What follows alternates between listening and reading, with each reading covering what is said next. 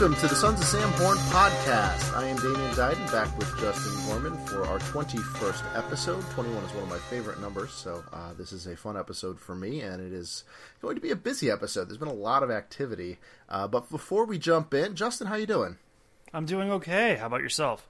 I'm doing all right. I had a nice waste of three hours at the DMV this morning, but I'm sure uh, everyone can relate to that, and nobody needs to hear the story, so we can just skip past that. Any anybody who's ever been to a DMV in any state anywhere has had a bad experience, certainly at some point in their lives. You know, the uh, the DMV up here has been good the first two times I've gone. Today just ended up being a waste of three hours, and that that's always annoying. So if I get a little ranty a little later, I apologize, but I'm a little fired up.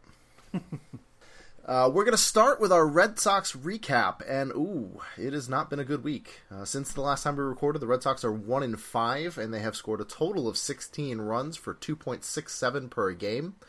The slugging percentage has trended downwards. Uh, the, the home run rate has not improved. Uh, you know, obviously, this is an unsustainably low level of power production. It's going to get better even if they make absolutely no moves. So, you know, this is not what you should expect going forward. But my my concerns about the playoffs are still lingering. They they have not done much to ease my fears. Um, but yeah, it's it's been an ugly week. No, yeah, and, and with them with them putting up that few runs and that bad of a record, it's hard to it's hard to not start sounding the alarm bells a little bit. Um, the AL East race is getting a little bit narrower. Uh, the Red Sox are are a better team than their record, uh, but at the same time, they're they're playing very very poorly lately, and this that they've now I think that as of last night they're out of first place. They're now first place for the wild card, correct? They are a half game behind the Yankees. The the Rays are also breathing down their neck. Uh, you are correct. Their Pythag record is 58 and 46 as opposed to the 56 and 48 real life record. So there has been a little bit of underperformance there, but that's that's within standard deviation. So it's it's probably not meaning a meaningful difference. Uh, but it's yeah, it's it's been a, it's been a bad month overall. They just haven't played good baseball in, in July, and part of that is you know Xander Bogaerts hasn't been able to hit a lick since he got hit on the hand, and he just he might need a, a couple of days to just reset. So maybe they can give him a, a quick breather. Maybe they even do a ten day disabled list and, and, just you know let him clear his heads, uh, clear his head, his heads, uh, clear his head, and uh, and try and come back fresh. Obviously, Mitch Moreland is still not hitting. He hasn't hit since he broke his toe the hope is that both of these guys figure it out to some degree going forward, and neither one of them needs to be a monster going forward. But you know, if Mitch Moreland can get back to about ten percent above league average, and Xander Bogaerts can get back to what we know he's capable of, this the offense is going to look a lot better in a hurry. Yeah, and I, I kind of agree. I think that it might not be a bad idea to to give Xander Bogaerts a little time on the DL. And I know that we have this uh, slated for later in the episode, but one of the reasons why that might be a good idea right now is because they, the Red Sox did trade for Eduardo Nunez, who is not, you know, he's not going to blow the doors off of your your baseball uh, uh, your ballpark, but he is he's good enough to be able to be a good st- uh, stopgap if you want to give Bogart some time off to heal. Same with Moreland. If you want to give him some time off for the toe to heal or to get some physical therapy, Eduardo Nunez might be able to to fill in for a couple games. So he's he's a decent utility guy. Uh, he's obviously, like I said, he's not going to blow the doors off, but he's a serviceable replacement and might be able to spell some guys to, to give them some time off. I mean, he's basically what Holt used to give the team before the concussion and vertigo issues, in in, in the sense that he's versatile, plays a bunch of different positions, and is a pretty good bat. He's probably a little bit better offensively than Holt usually was, but he's also he's, not as good defensively. So yeah, no, he's he's not as good defensively, but he's also faster. So he's got yeah. he's got a bit more speed, so he's able to steal swipe some bags. Not that Brock Holt isn't able to, but I think Nunez just has a little bit more uh, of a stolen base capability. Um, Certainly, he he gives you probably equivalent number of tools, just slightly different tools than Brock Holt. But you know that's not a bad fit. That that's somebody that, that's a good bench useful. player. That that's yeah. I mean, and that's if that's what he's brought in to do. That that's then I'm I'm happy with that trade. They didn't give up much of of, uh, of value. We'll get into the specifics later, but Uh, it's if he was the answer at third, if he was, you know, uh, he basically gives you the same level of overall offense as Todd Frazier, but the skill set is different, so it didn't also plug the additional hole they have with power. So I'm not sure if he necessarily is a better addition uh, as as an answer at third base than Todd Frazier would have been. But it looks like Devers is up for the foreseeable future, which is a, a sigh of relief for me because I didn't want to see him come up and go back down immediately. Would have been a waste of an option year if that's what they were doing. Uh, but yeah. it's it looks like he's up for a while. And the Red Sox fan base would have pretty much, I think, spontaneously combusted had Dombrowski traded for Eduardo Nunez and immediately after one game sent Devers back down to AAA, myself and yourself included. If if, if Eduardo Nunez was supposed to be the guy that is to replace Rafael Devers on, on the roster, nobody's going to be happy about that. No, and I mean, Red Sox Nation is imploding uh, for entirely different reasons at the moment, and part of that is driven by the the David Price injury. He is back on the disabled list with inflammation in the elbow. Uh, you know, my the conspiracy theorist in me is worried that what's going to happen is it's being kind of downplayed right now. Like he just needs needs some time on the DL. He'll be back this season. We expect him to be back to, you know, the the do, the semi dominant guy he had been recently. But my fear is that they're downplaying it to make sure that they're not going to get hosed on the trade market while trying to find a replacement. Because you know, they're also touting the Doug Fister is going to be fine in the, in the number five role, and nobody buys that. Um, but it, my worry is that we're going to see like Tuesday or Wednesday that he gets moved to the 60 day, and then he's you know going off for a surgery, uh, you know later in the week or something like that, and that this is just kind of a, let's keep it under wraps until we get through the trade deadline and can maybe find a, a solution. Uh, it's I, it's it's. I mean, it's disappointing to see him back on the DL though. It is, and and and you know, I'm I'm I'm a little hopeful that that that your fears don't come true. But I'll take your conspiracy theory over any conspiracy theory that involves David Price being put on the DL in order to remove him as a distraction or to prevent him from getting boos in Fenway Park because that's ludicrous. All right, yeah, I'm going to stop you for a minute. If you are listening to this show and you genuinely believe that the Red Sox are participating in a conspiracy with David Price to to hide him from the Fenway fans so he won't get booed in the midst of a tight playoff race, you're insane. Yes. You have lost your mind. Bonkers. And it's you know, I don't want to put too much time into this because it's it's ridiculous. Uh, but the, this is tying into the the Fire Farrell Brigade, and while I get that people don't like him, that a lot of fans are not big fans of his, and I'm not even that big a fan of his. I don't think he's a great manager. So what I'm about to say is not Farrell is the guy we have to ban behind him. If they find an, uh, an obvious upgrade and manager spot in the off season and they move in that direction, I'm not going to lose any sleep over it. I'm not going to shed any tears for him. No. But the idea that he's one of the worst managers out there is also pretty pretty preposterous you know, the, it's I get it. When the Red Sox struggle, you got to point your finger at somebody, and the manager's an easy target. But I, the big argument that gets thrown out is look at the record in 2014 and 2015. And my counter to that is look at the record in 2013 and 2016. And consider the fact that 2014 and 2015 were part of a rebuilding process where they were trying to establish a new core of players. Yeah. Teams don't usually win during those transitions. Yeah, and 2014 and 2015 cannot be blamed squarely on John Farrell. Uh, 2015 I, I, I, especially. I mean, Pablo Sandoval yeah. signing is a huge part of why they struggled. Yeah, so there, there's a lot of front office blame. There's a lot of blame to go around between players, front office, and manager. And I'm not absolving John Farrell. And I'm I've been kind of reluctant to get on the Fire Farrell train. In fact, I've probably gone too far in defending him on on several occasions. However, I, I do think that there is, I, first of all, the Red Sox falling out of first place is is is is pretty terrible, and and the manager certainly deserves some blame for that. Not all of it, but some of it. If he, he first of all, let, let us just clear the air right now. John Farrell is leaps and bounds beyond Bobby F- Valentine. Yes, John Farrell is not Bobby Valentine. However, if John Farrell experiences some level of collapse between now and at the end of the season, if the, Red Sox fall out of first place, fall out of playoff contention, John Farrell's job is gone. There's no doubt about it. He is low hanging fruit, and he will be fired in the off season. Right. I expect the whole the whole coaching staff would probably be out the door if they if they don't make the playoffs this year. Uh, hopefully, other than Chili Davis.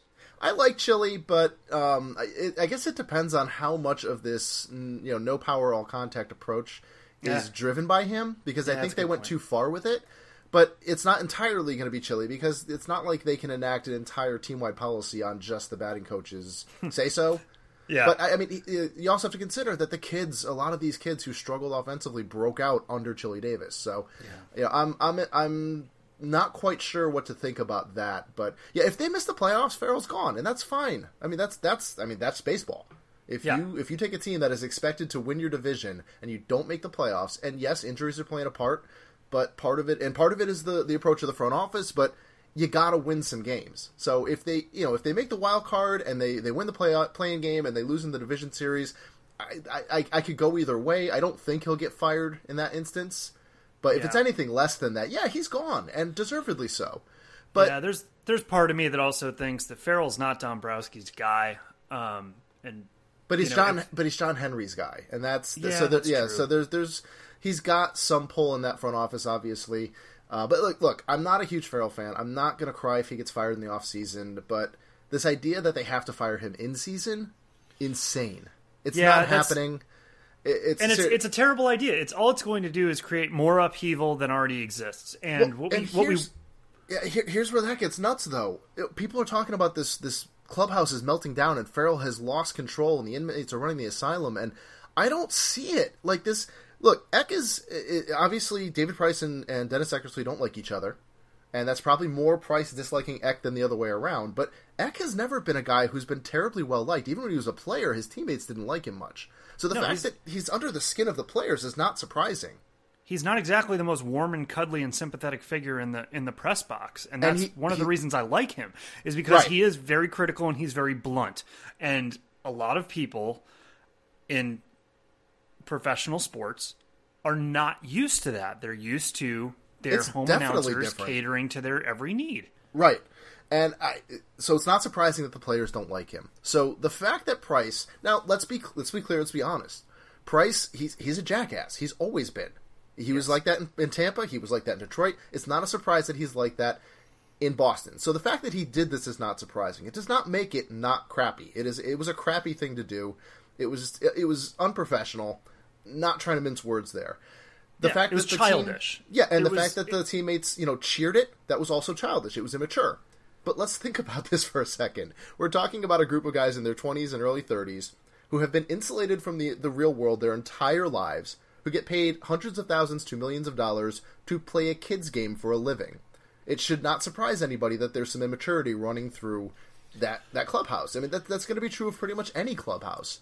And if Yep. this is anything, it's showing that this team is united i- in this dislike of of of Eck. There's not a split there, and Farrell apparently doesn't like him much either. So it's not like Farrell's trying to get on Eck's side and tell the team to cut the crap. He's in there Yeah. with them, so there, Yeah, I don't until see division.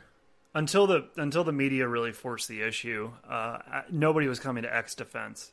Um, n- neither players nor front office nor manager Right. were coming to Eck's defense, and that to me spoke somewhat volumes. And then obviously once the, once the issue is pushed, Farrell kind of softly condemned Price's behavior, and Pedroia held a press conference and basically said, "Look." I, I said so, I had a discussion with Eck, and Price is going to have a discussion with Eck the next time they see each other, and and honestly, that that should be it. Yeah. That's just that should be the end of the issue. It should be. It won't be, but it should be. And Yeah. look, if you're if you're focused on this negative this this negative story and you're tying it into the the current struggles on the field and you're trying to use it as the driving force for the struggles on the field, I don't think that that works because they started playing like crap before this happened. Or before it hit the media at least. Right? Because it happened Yeah. a while back and it, it took a while to get out. Um, so I don't think that's necessarily the driving factor and, and it's it, that's a causation versus correlation thing for me. And look, there's so much amazing positive stuff going on right now that you could be focusing on. Why would you want to focus on this negative stuff? Uh, Chris Sale is having the most dominant pitching season in a Red Sox uniform since Pedro Martinez was in his prime. And, it's not Chris an Sale is also Chris Sale is also the fastest 200 Ks in a, in a season. Right. I mean, he's having a, an absolutely historic season. Yeah. Uh, Why aren't you focusing on that? Why aren't you focusing on, on Rafael Devers coming up and looking like he can handle Major League pitching right out of the gate, hitting a, a home run for his his first Major League hit? And man, that power is easy. That swing is beautiful. The power is easy. Even the two ground balls that he's had that have gone for hits were hit very hard. So this this is an exciting young kid you can focus on. You can Yeah. look at the fact that Mookie Betts is is even though through the slump is still one of the better overall players in the game when you consider how good he is defensively, or the fact that they have one of the smoothest defensive center fielders that they've ever had on the field in Boston, and Jackie Bradley Jr. making highlight reel plays on a regular basis. You know, I mean, focus on Dustin Pedroia still being one of the most spectacular and exciting defensive second basemen in the game. There's so much you could be focusing on. The, uh, Yes, the team just slipped out of first place, but they're still in contention. They are still right there in the playoff hunt, and they are still probably the favorites to win the division. Despite the fact that they're on this skid, because this is as bad as they have gotten, and this is the first time they've actually lost four games in a row all season. Yeah, and and the other thing that that should be kept in mind is, uh, you know, and and irrespective of what ends up happening at the end of this year, um, how this how this season ends up finishing out, this is a team that's together for for a few years, who has there there's continuity here. They're not going to the, the Sox are not going to have to make a whole lot of moves in the offseason. Their core is there and under control for several years into the future now. And so the, these pieces are, are in the beginning stages of coalescing. David Price is not John Lackey. This is not chicken and beer. This is a team that is together for the next few years, and they need to figure out the kinks. They need to figure out the nuances. It's a bunch of new kids and a bunch of older guys. And I mean that relatively speaking. I mean, David Price is technically one of the older guys in the clubhouse, considering how many young people, young players they have in the clubhouse. So I, I think it's just a matter of there, there's a learning curve here, and this team is is is starting to grow. It's just growing pains. That's what that's what it is. and you're never as bad as your losing streaks, and you're never as good as your hot streaks. You're always somewhere in between, and this is this is the low point. I don't think it's possible that they can play worse than this going forward. So you know, take it take it in stride. Uh, This is this is the low point of the season. I promise you, I, I mean, it's gonna get better. Yeah, I, I mean, it's not. It, in fairness, it's not going to get better as long as Doug Fister's the number five. I mean, I, he's I don't expect that to last. I, I really don't think that is a a, a, a permanent fix, especially if, if Price is gone long term. I just I just have to to say his numbers. He's 0 and 5 with a 7.46 ERA, a 5.79 FIP, and a 5.93 xFIP. What's his walk rate? I don't have his, his page up right now. I know it was like six is earlier. yeah, he's walking 6.04 per nine. yeah. yeah. So this is, I, I mean, this these are the kinds of numbers that we decided to drop um, Cozart from our, our prospect check-in for. Yeah, D- th- Doug this is the Fister. Doug Fister's the type of band aid that when it gets the, uh, the the the smallest amount of water on it, it just falls off. Yeah, it's yeah. Uh, uh, I, I think that that's a really gross analogy, and I, I think we can move on. I'm just saying, like, if you Yeah. go swimming with a band aid, sometimes some band aids are really good. I used to work for an adhesive company, so I actually have insights into this. We got an expert. Ooh. I wouldn't go that far, but yeah, I have insights. Well, we've we've successfully spent about three times as much time on this uh, the the Eck price story than than I promised we would. So I apologize Yeah. for for driving us off the cliff there, but Uh, we were I both did complicit. yeah, and and I, I did warn you I'm feeling ranty today, so. Uh, let's let's move on to the, the the big trade we we hinted at a little bit. Eduardo Nunez from uh, the San Francisco Giants came over to the Red Sox, and you know this is we, we, you know as we mentioned, it's it, this is a band aid. This is an actual band aid that is meant to stop some bleeding, and he's a decent player. He's if he's basically your your Brock Holt 2.0. I think he's fine in that role. He's you know he's he's going to steal the bases. He's he's going to get on base at an acceptable rate. He's he's a league average bat, so he brings the floor up, and that's this is something that the 2013 Red Sox did very well. They came in with a very low floor, low ceiling team, and they brought the floor up really high. And Yeah. Eduardo Nunez does not bring the floor up a huge amount, but he brings the floor up, and that's that's important. That's Yeah, less and- at bats for Deven Marrero. It's true, and and he's also available to spell other guys, give give players days off, and he's he just immediately became their best bench bat. Really, I mean, he doesn't Yep. walk a whole lot, but he only strikes out. He's only struck out a nine percent rate this year, so he's making a lot of contact, and that's translating into a, a fairly healthy slash line. Three eleven batting average is not is nothing to sneeze at, and a three forty on base. Just as you said, he gets on base enough to be serviceable in the lineup. That's a lot better. I mean, Devin Marrero is is well below the Mendoza line at this point. So Eduardo Nunez is an enormous upgrade on either Marrero or Rutledge, and he's he's a very very good utility guy, a very good bench bat. And you know the thing with this trade is they didn't give up anything that's all that impressive. Uh, Shaun Anderson and Gregory Santos, and I'm going to be surprised if most people have any idea who Gregory Santos is, and many of you probably have not even heard of uh, Shaun Anderson. So you know, these are two fairly uninspiring prospects. Uh, Santos was in the the DSL; he's super far away. Uh, doesn't I mean DSL numbers mean pretty much nothing. So even though he's having success there, it doesn't really tell us much. Uh, so they paid almost nothing to bring in a, a solid, solid bench, uh, bench arm, bench bat, bench defender, whatever. And that formula seems to be carrying over to all of the trades we've seen yeah. this week, hasn't it? It's I mean, you weird. see, a, it's it's bizarre. A lot of a lot of nothingness going for, you know, kind of a middling bat or a middling set of pitchers. It's just been that there hasn't been anything, any real names worth noting. Right. I mean, there's like maybe one or two trades in this list that we're going to go through that are worth digging into at all. And I mean, I'll just I'll just start rattling off a few of them. Uh, the the White Sox sent Anthony Swarzak to the Brewers for Ryan Cordell. Uh, Swarzak's having a solid season, but you know this is kind of his breakout year. He's not all that impressive of a of a reliever. He's decent, adds adds some stability, I guess. Dan Jennings went to the Rays for uh, Casey Gillespie and Mark Tom- Tompkin. So, and yeah, that's you know going to the White Sox. Dan Jennings came from the White Sox. Uh, Pat Neshek, this is a decent trade to talk about. Neshek went to uh, the Rockies for Jose Gomez, J.D. Hammer, uh, great baseball name by the way, J.D. Hammer, and Alejandro uh, Requena, uh, Requena, I don't know how you to say it. Requena, yeah. there you go. Uh, going to the Phillies. So we could stop and, and dig into this one a little bit because Neshek is one of the targets the Red Sox were tied to, and he's obviously having a very good season. And this is this is a nice pickup for the. Um, sorry, my, my brain just went kaput. Uh, but this this is an, The Rockies. yes, this is a nice pickup for the Rockies. Um, I'll probably Yeah. leave that in and show people that every once in a while my, my brain just stops working. Yeah, Ni- Neshek has has been pretty solid over the course of his career as a reliever. He's um, you know, he's not a closer type, uh, but he's a very good setup guy or middle reliever.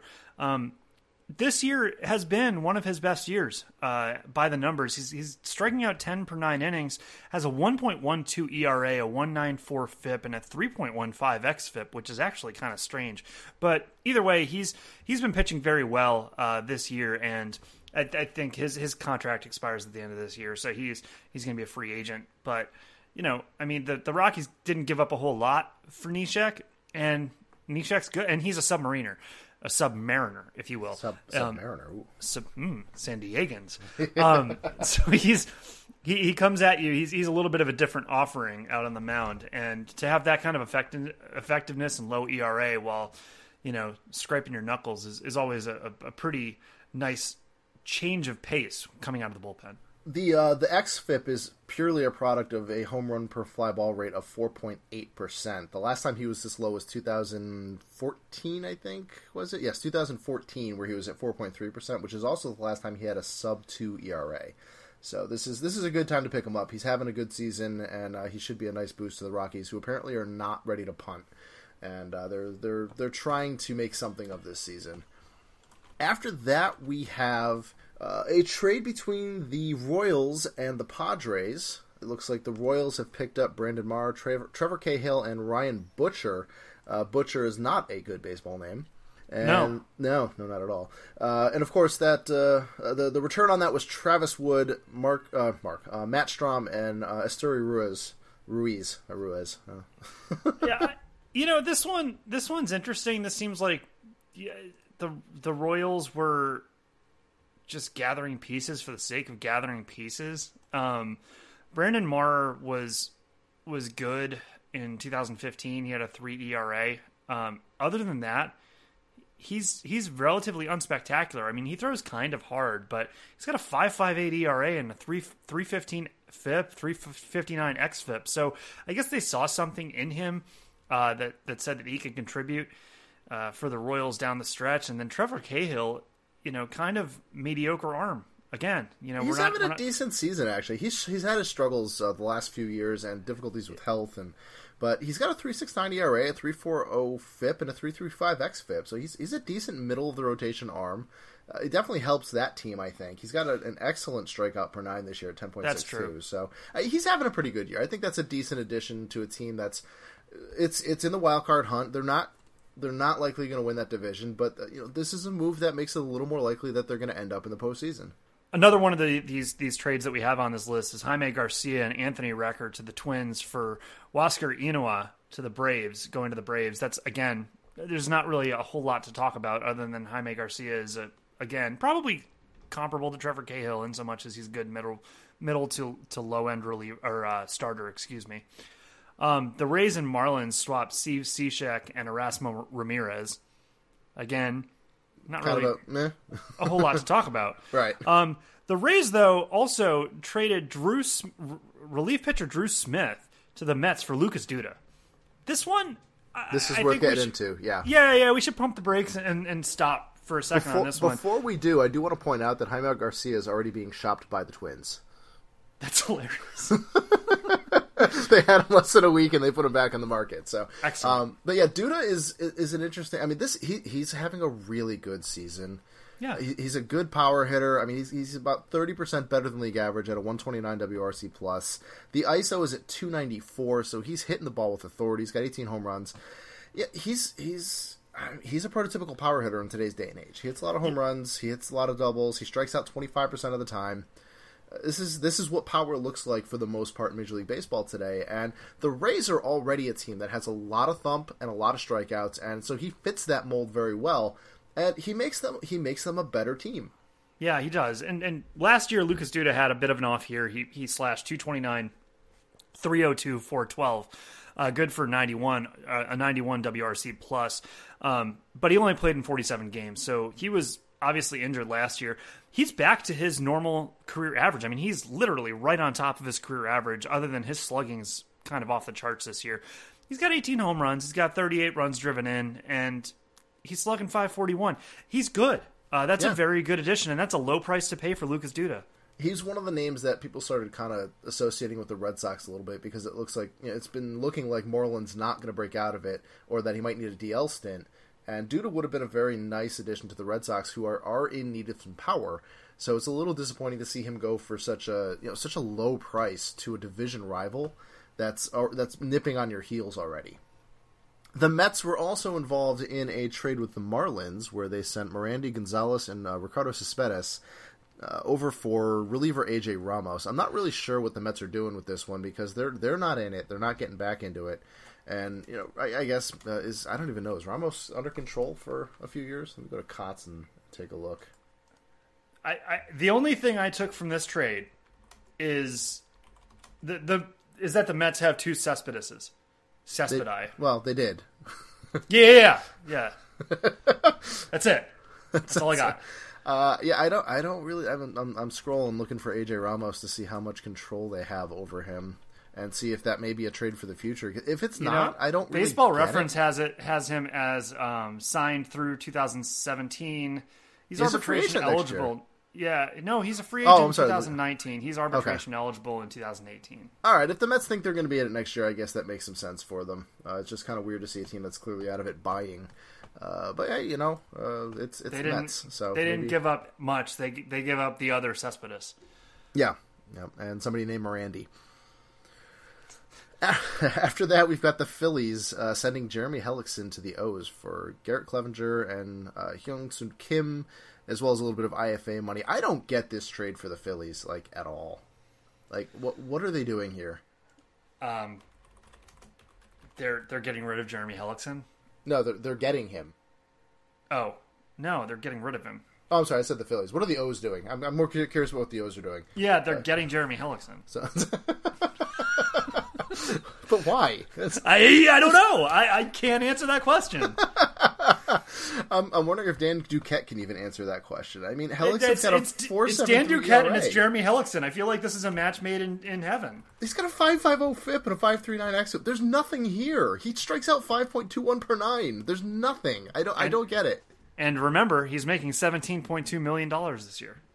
Like I. oh, it's Dan Duquette, whatever.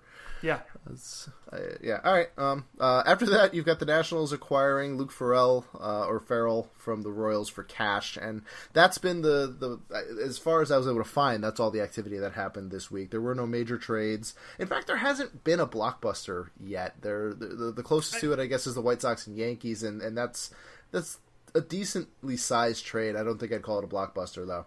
I'd, I'd say it, it, in compared to the rest of the trades, yeah, it's the biggest trade so far. Uh, it involved the highest prospect in Blake Rutherford, and it it, it yielded the, the biggest, I think, major league um, return in Frazier and, and Robertson. But yeah, you're right. There hasn't been one of those one of those.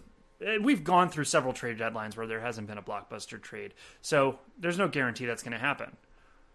Right, and I mean the trade deadline is just different now than it was even four or five years ago. The the way the CBA has evolved, teams are striking faster and and going after plugging their holes earlier in July. I don't think you're going to see the flurry of activity that you've seen in previous years on, on the deadline day. And I mean, like, there's some big names still out there, but it's just I don't know. I mean, teams are, are looking for larger deals where they're they're trading for a bunch of players from one source instead of making smaller trades across multiple teams. It's just it's different.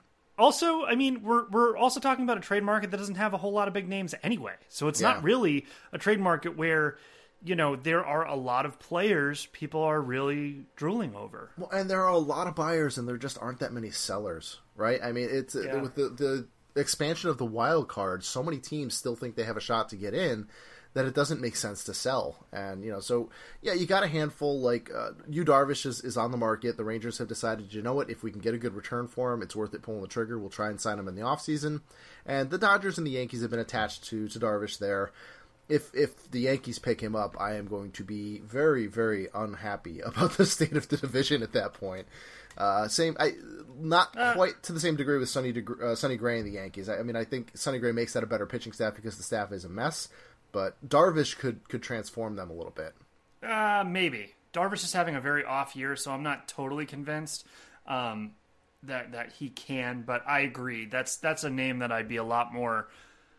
I, I, I would look twice. I wouldn't necessarily look twice if if Sonny Gray went to New York. Yeah, I mean he would add a little bit of stability to the middle of the rotation, but they're still relying on Severino to be their ace at that point, or Tanaka to to figure out how to not suck anymore. Yeah. Uh, so I'm not as worried about that. But Darvish, I think, has a, a better likelihood of stepping in and, and, figuring out how to be that ace again. Whereas I think you take Gray out of you know, out of Oakland and you put him in New York in that tiny stadium, and it's gonna it's gonna show in his numbers. Yeah, and he's he's I've, I've talked about Sonny Gray on this podcast before. Um, so I'm just not gonna I'm not gonna belabor the point. I just no, we'd have to completely. I don't think I don't think Sonny Gray is that good, and I think as soon as you remove him from Oakland, his his his true colors are going to show. To be fair, I'm not saying he's a bad pitcher. He's just not a front of the rotation pitcher, and it's going to cost front of the rotation pieces. Like yes. the rumor is that the the A's want Clint Frazier or Gleyber Torres as the headliner, plus they want Mateo and you know, Sheffield and other pieces like that on top. Yeah. So I mean, they're asking for the the moon and the stars, and, and they should because he's under control for so long. They're, they're, not under any pressure to move him right now. But if somebody's willing to to panic and blink and, and pay that price, then yeah, you should let him go. Uh, so I, I, won't be surprised if he is still in Oakland come Tuesday. Yonder Alonso, on the other hand, I think is probably going to move, and the Yankees have been tied to him as well. But as part of the the Sonny Gray talks, I don't know how much interest they'd have if Sonny Gray wasn't part of what was coming back. But beyond the Yankees, I haven't heard a lot of rumors about him. Uh, there's been some ties to the Red Sox. I'm not too high on him as an acquisition target for the Red Sox because I don't think he's likely to be any better than Mitch Moreland going forward, with the assumption that Moreland is going to get back to being what he usually in his career, which is about a league average hitter with you know 15, 20 home run power in a given season. Yeah, I, I, don't I don't hate the idea of acquiring Alonso as long as the price is right, just because he does add some power to this lineup, um, and he's been he's been good this year, and that's all you're getting him for is this year, and he's only making four million this year, so it's not as though he's going to cost a lot, and he would add some pop, um, you know, kind of to to balance out the acquisition of Eduardo Nunez, who adds a little bit more on base and speed. You get some some more power in Alonso. If Mitch Moreland if his toe is bad enough, you know, you don't want to rely on him for the rest of the year. So he might. Yonder Alonso is not a terrible pickup. if they don't think Moreland's going to get back to what they were hoping him to be, then yeah, he's an adequate replacement. He's not an upgrade, I don't think. If you look at his splits by month, he had four home runs in April. He had 10 in May. He had a monster May. Yeah. And then he had three in June, and he's had four in July. So you know, you're probably looking at, at picking him up and getting maybe uh, eight to 10 more home runs total out of him. And I'm not sure that's really much more than you're likely to get out of Moreland if he's if he's healthy. Yeah, that's true. I don't know it, it's still I don't think it's a terrible pickup either way. He could be a very good uh, bench bat pinch hitter type as well. If they didn't have two first base only guys in Moreland and Hanley on the roster already, I'd be a little more inclined to agree with you. But I just I don't think they can tie up another spot on the 25 man with a guy who only plays first or DH. Sure. But you know we'll we'll move forward. Uh, Justin Verlander is supposedly on the market. I don't know if it's likely he's going to get moved, though. He's got a huge contract, so teams like the Red Sox certainly aren't going after him. The Yankees, I guess, if both the Darvish and Gray markets fall apart, might decide to bring him in, but he's not having a good year. He he had a, a Cy Young caliber season last year, has had a significant drop off from there, and this could just be another down year with the up years coming in you know in, in 2018 and 2019, or this might be the decline that everybody thought was coming anyways. Yeah, and I'll I'll be honest, I've always been a huge Justin Verlander fan. I like him a lot. I think he's a great pitcher. I don't want to see his decline start yet. Um, I still think unless he goes to the Yankees, and then then and then his on. decline his decline can start yesterday. Thank you very much. Yeah, no, I, would be surprised if if the Tigers aren't willing to eat some of this contract. That's a huge contract, and it's through 2019 with an option year. I would be really really surprised if anybody trades for him without the Tigers eating a whole lot of that contract. Yeah, I agree. So, uh, the Tigers also have Justin Wilson on the market, and the Red Sox have been tied to them. They've apparently been scouting him, and you know Dombrowski loves his former Tigers, so that's a possibility. He's not that expensive. Addison Reed, uh, also somebody the Red Sox have been tied to. We went into detail on both of them in last week's episode, so if you're interested in our takes on either of those pitchers, by all means, uh, check out last week's episode, and, and we've got some more detail there. So get getting back to some good news for the Red Sox. Rafael Devers, uh, he was promoted. He stepped up and has looked pretty good at the plate so far. He did not have a hit in his first game. I stayed up hoping to see it, and because uh, I had to work the next day and it was a day game, and uh, did not get his first major league hit. But in his second game, he did, and he did it in a big way. I'm guessing most of you have seen the the replay or saw it live. Uh, he his first his first hit was a home run, and it was a bomb to center field. Okay, I will continue. It really that. was. I mean, it was, yeah. was it 429 feet. 427, I think. 427. Yeah, yeah that's that's that's a that's a big boy uh, hitting a hitting hitting his first home run right there. That's not an accident. No, uh, I mean his his raw power has always been kind of off the charts, like really excellent raw power. The question was how much of it was going to translate to the game, and the just just watching him over the the few games he's played so far, the ball just jumps off his bat. He's got really good barreling skills. So he gets the good part of the bat on the ball. Uh, looks like frequently, at least in the short stint with the majors. Like the two ground balls were hit very hard, and the fly balls. I mean, they carry more than you think. Like that ball came off his bat, and I wasn't sure it was a home run, and then it cleared the fence by a long, long way. Uh, so he generates good backspin, which helps the ball stay up in the air and carry. Uh, and that's that's really good. He's got some good natural loft in that swing. It's it's a beautiful left-handed swing. And uh, you know, it's he looks like he can be everything this Red Sox team is is hoping he was going to develop into because all the tools you need for him to be a, a middle of the order presence are there. He makes good contact. He doesn't strike out much. He takes walks at a good clip. He's got a good natural bit of loft in his swing and excellent natural power. So this is the the Rafael Devers era is starting. I was more excited about this call up than I was about Moncada and the main reason for that is that Moncada had enough questions about his ability to to make contact with the ball that you had it in the back of your head that he could have a rough transition a la Byron Buxton. Uh, th- that wasn't really a question with Devers. Like you, you, you, looked at his profile, even if you're just looking at the numbers, there's no indication that he's got those kind of contact issues. So that that's a little bit of a safer profile for promotion. It was more of the the Mookie Betts than the Xander Bogaerts, if you want to do an in-house comparison. Yeah, one last little bit of numbers on Devers' home run is that um, Statcast measured not only did they measure the the home run at 427 feet, but it uh, exited off the bat at 108 and a half miles an hour. Yeah, so that's that's a that's a good poke. Yep, it sure is. You know, we we've uh, referenced sonsofsamhorn.net a number of times on the show. It is the the birthplace of all things Sons of Sam Horn.